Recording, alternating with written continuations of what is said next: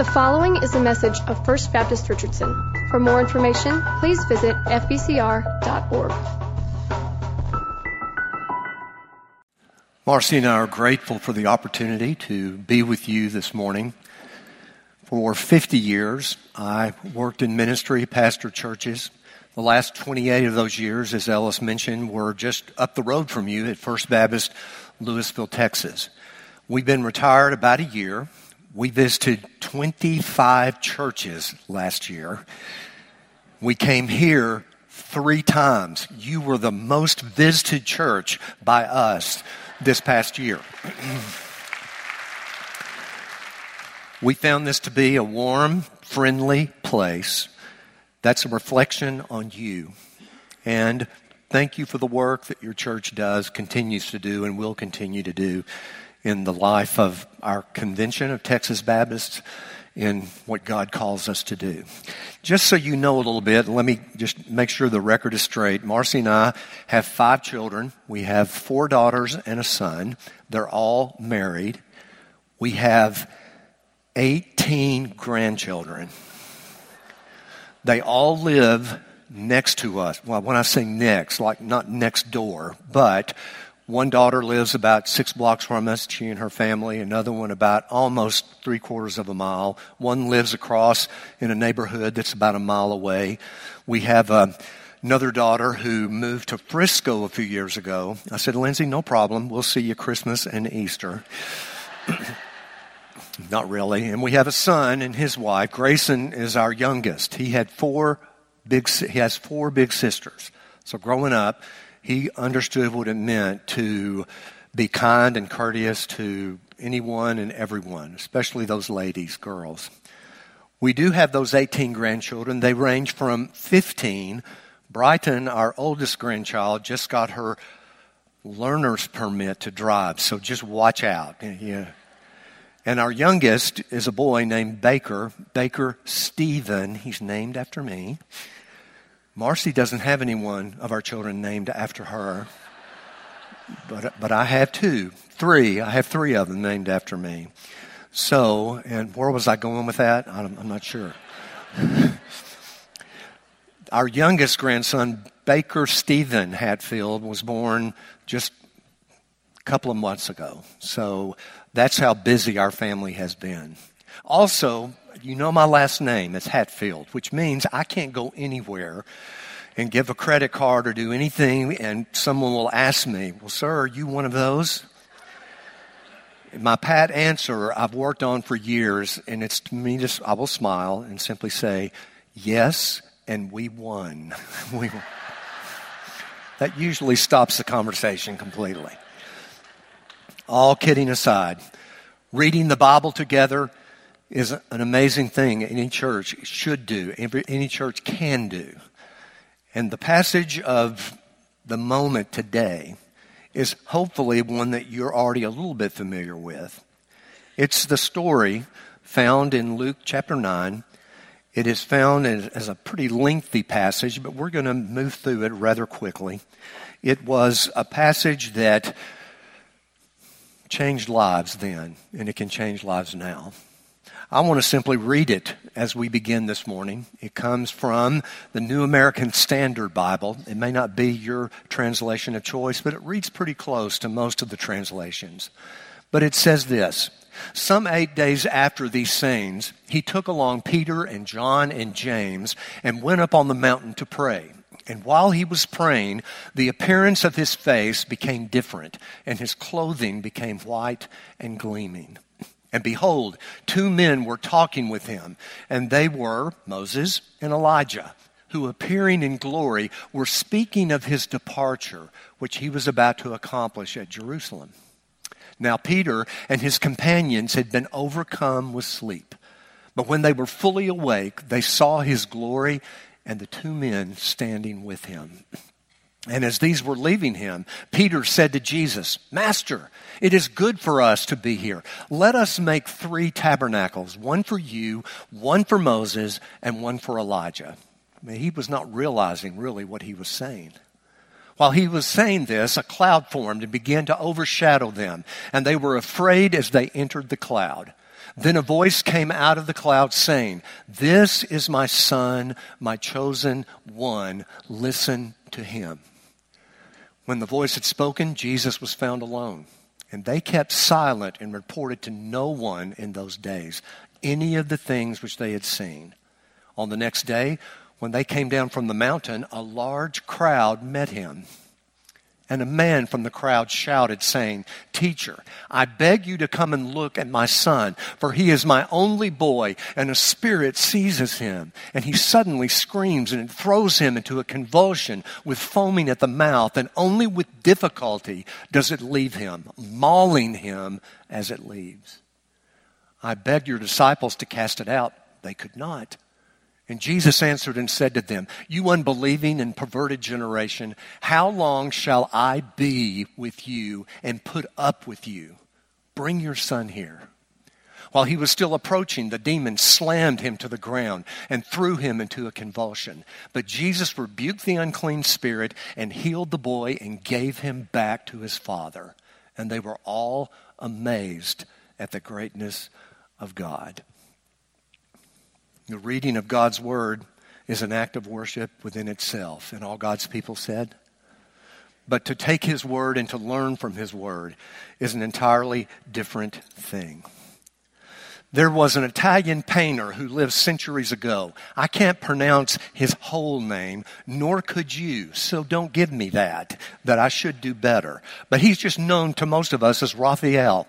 Raphael lived born in 1483, died in 1520, so he died a young man. But he was a contemporary of a couple of people that we're basically familiar with Leonardo da Vinci and Michelangelo. These three were amazing inventors. Raphael was an amazing painter. He is known for his paintings of the Madonna of Mary. Most, all, most of all, he's known for his painting of just of people, their facial figures. They're, they're, they're bigger than life almost. But his most famous painting in the minds of some is called the Transfiguration. It's the passage that we just read. The Transfiguration, that's a strange word, even though it's a biblical word in a sense.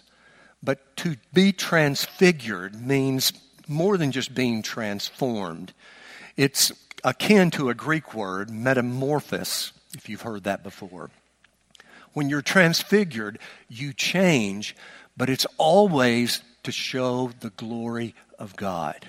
And so when you hear that idea that Jesus was transfigured, yes, he appeared to the three disciples, Peter, James, and John, along with Moses and Elijah. He appeared in a transformed state. No, more than that, a transfigured state, which means that the glory of God himself was revealed. Those three disciples that were with him saw Jesus day in and day out, but they saw him on the Mount of Transfiguration like they had never seen him before. But I wanted to give you a peek at the, at the painting itself. Tell me thank you. That wasn't sincere. Tell me thank you. You're welcome. This is, of course, a copy, a print of the Transfiguration. You look at it closely and you'll see that, and keep in mind, folks, Raphael is going to take some liberties with Scripture here.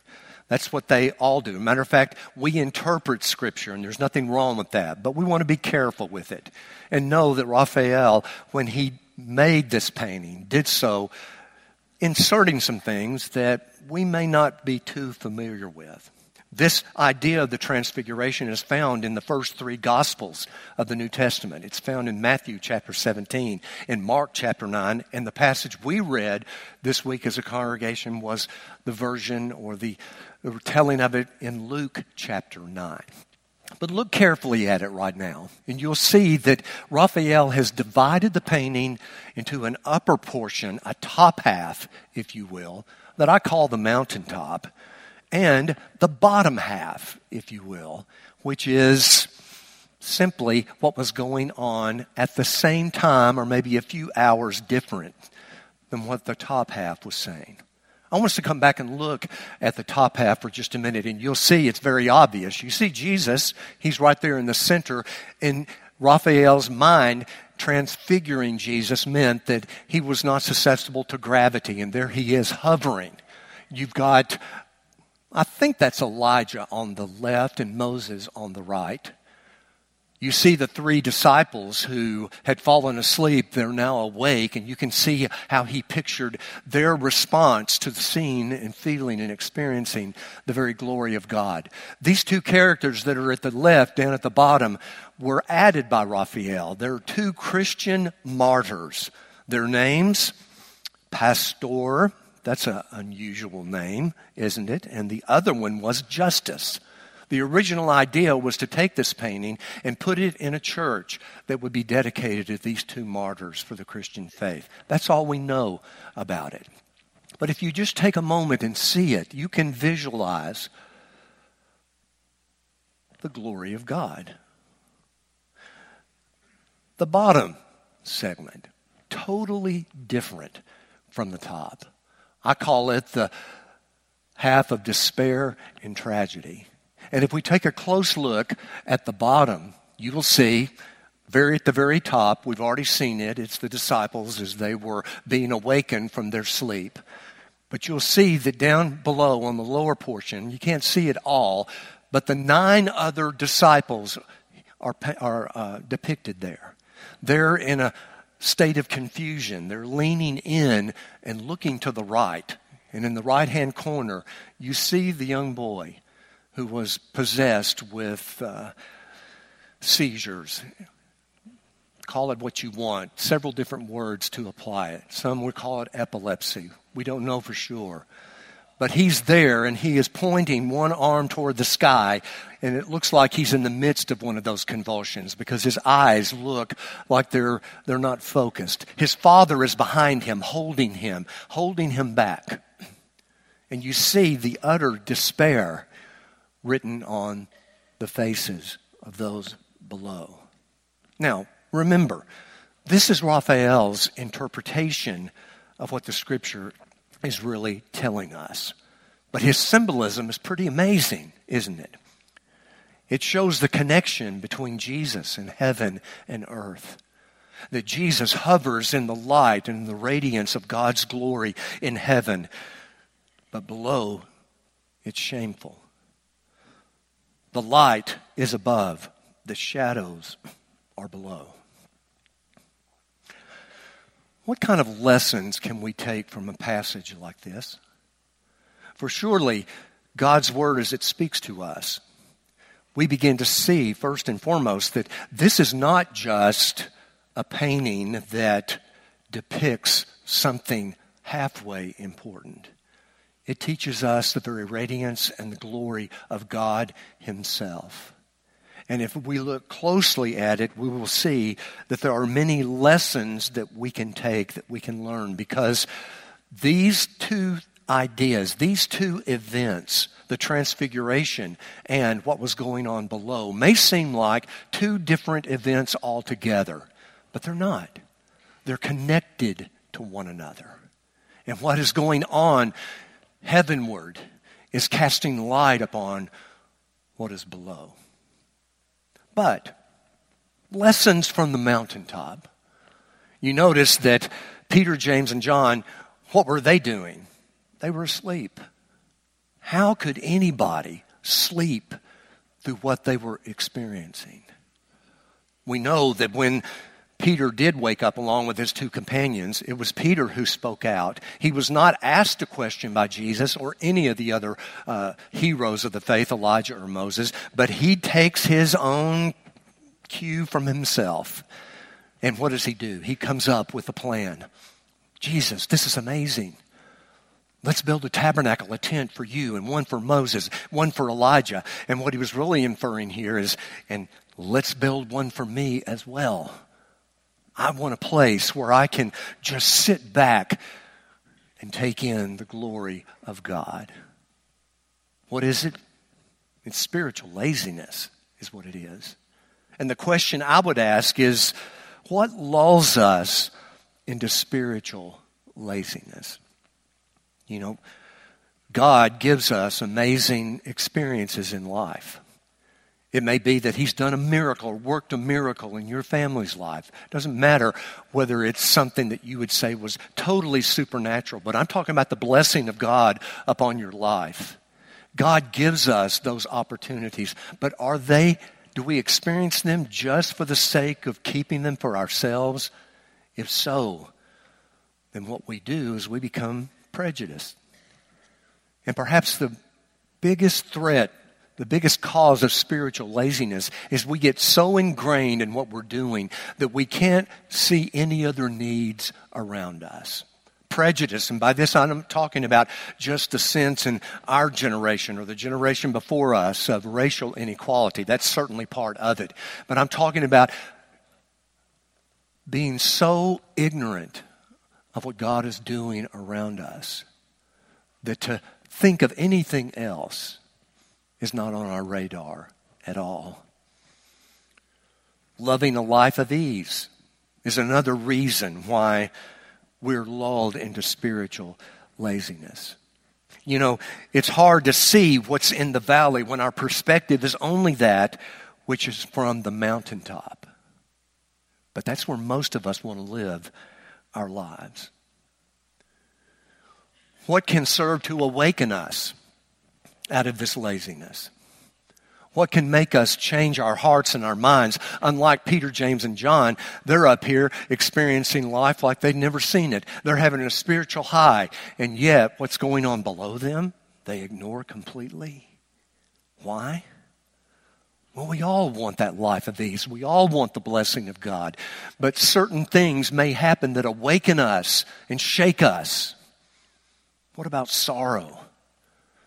Tragedy in your life. If anything can rock your world, if anything can cause us to change our heart and change our mind, it's sorrow that comes upon us in our lives. And I'm not talking about sorrow that God causes to happen. Don't misunderstand me here.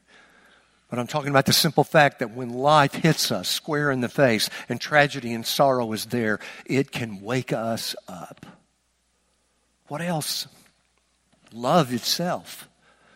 God's love in our lives can shake us, can make us wake up to see a group of people, a church family that is seeking to do God's will in their community and even beyond their community to see that love in action, to see God's love, agape love, sacrificial love, the love of John 3:16. Those experiences can lull us out of our spiritual laziness, can make us wake up. And a sense of need itself, understanding and knowing that our actions affect other people. It was about 20 years ago. I went on a mission trip with a group of students in our church in Lewisville. There was about 15, 16 of us. And it wasn't a mission trip like I was used to taking, where we stayed in a hotel and motel and did vacation Bible schools with uh, Hispanic children in the valley. Those things are wonderful. Wasn't going overseas to go across the pond to France. Those wonderful things. It was going to, go to Costa Rica and it was not to stay in a hotel, but it was to backpack into the wilderness and climb up on a mountainside and spend a week with an Indian tribe in Costa Rica to help them building a church. When we got there, finally got settled, they invited us to a feast. They prepared a banquet for us. I was shocked. The main entree was dog. Dog. When the kids came and looked at me and realized what was going on, I huddled them up and I said, okay, this can go one of two ways. We can either take a bite and maintain our composure, or we can ruin everything we want to do here even before we get started. Folks, those kids, those young people just made my year because they saw the need and they maintained their composure so that what we accomplished in the remaining days we had there so that it could be accomplished. I was also able, and kind of rehearsed a speech where I thanked the, the leader of this Indian tribe and thanked him so much for what they had done for us, but that we had brought our own food, which we had, and that they needed that food much more than we did. So it worked out. God's will was done. Some lives were changed because a need was recognized. And when you put that need above your own desires, God can truly work. Well, those are some lessons from the mountaintop. But let's wrap it up here with lessons from the valley. Lessons from down below. When you look at this painting and you see what's going on down below, not on the Mount of Transfiguration. Well, what are the lessons we all learn in life in the valley because we live there day in and day out? Consider the following the priority of prayer. Now, as you read the other synoptic gospels about this passage and their telling of it, you'll find something admirable about the other disciples is that when Jesus came down and met them that day, before he had to deal with the, the family that had the, uh, the tragedy of the sick child, they wanted, the disciples wanted to know what they did wrong. Because Jesus, just a few chapters before this, had set them free and said, You will have the power of the Spirit with you. You will be able to heal people, cast out demons. You will be able to do amazing works. And they did till it came to this one. And for some reason, they couldn't crack it. They could not accomplish this healing. And so they asked Jesus. They said, Lord, what did we do wrong? What did he say? Lack of prayer. These things do not happen apart from fervent prayer. What about you? There's also the promise of his presence. You know, Jesus said, Lo, I will be with you even to the ends of the earth. He's going to say that when he ascends into heaven. But if he was trying to teach his friends anything during these three years while he was preparing for the cross.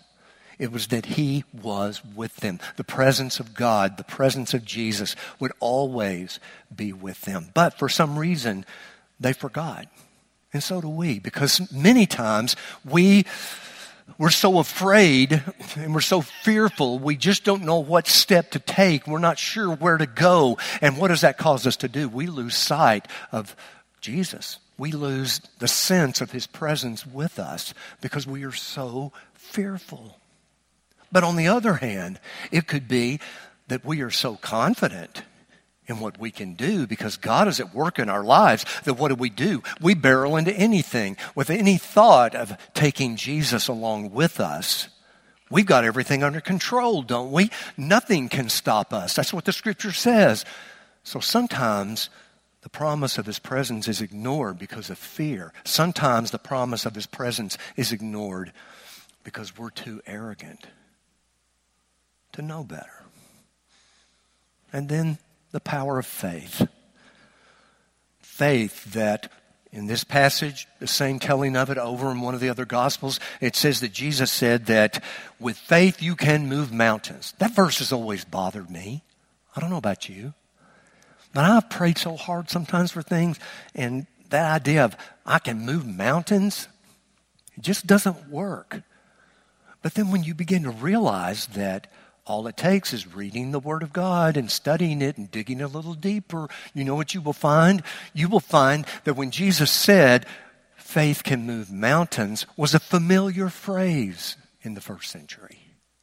Now, it was a powerful phrase, but it was one people had heard before because an outstanding teacher of Scripture, a Jewish rabbi, whoever it might be, if they were known for their insights into God's Word, they were called mountain movers. And there are all kinds of words that describe those people. An uprooter of mountains, someone who can tear things up and uproot that which needs to be moved, to remove difficulties. So when Jesus said, with faith, you can move mountains. He was telling them that if you have that kind of faith in me, because I'm with you, because in prayer you can communicate, commune with me, that there will be difficulties, yes, but those difficulties can be moved.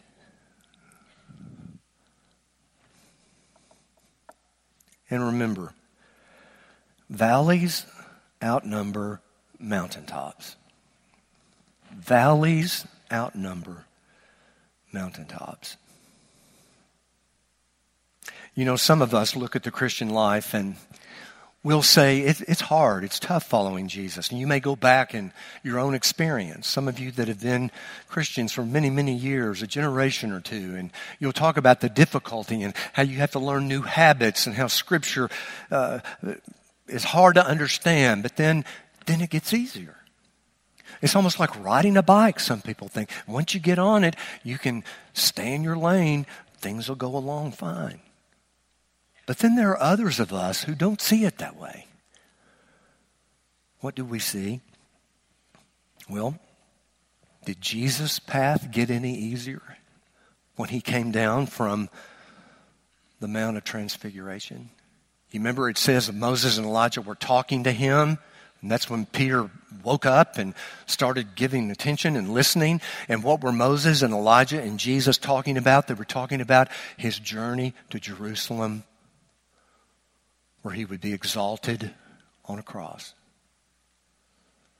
Did things get any easier for Jesus? No. But God, if anything, more difficult. Because some people think that following Jesus means they're guaranteed riches and success and fame. But that's not what the scripture teaches. Jesus came down from that Mount of Transfiguration to walk in the valley that was below. And whether you see it through the eyes of a famous painter is, regard, is regardless. It doesn't matter. It's irrelevant. Jesus came down from that experience, and he came down to walk in the valley, and he stayed in that valley until he was lifted up on a cross. You know, when we think of our own path of life.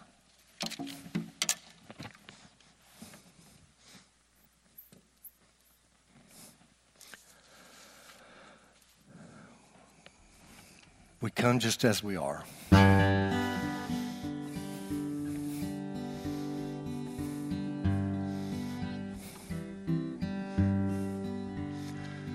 Just as I am without one plea, but that thy blood was shed for me, and that thou bidst me come to thee, O Lamb of God, I come. I come. I come broken to be mended. I come wounded to be healed. I come desperate to be rescued. I come empty to be filled. I come guilty to be pardoned by the blood of Christ the Lamb. And I'm welcomed with open arms. Praise God, just as I am.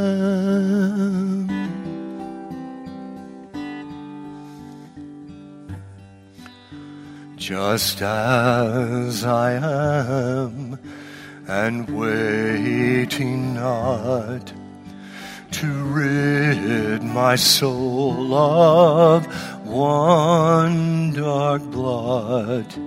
To thee whose blood can cleanse each spot, O Lamb of God, I come. I come. I come broken to be mended. I come wounded to be healed. I come desperate to be rescued. I come empty to be filled. I come guilty to be pardoned by the blood of Christ the Lamb. And I'm welcomed with open arms. Praise God, just as I am.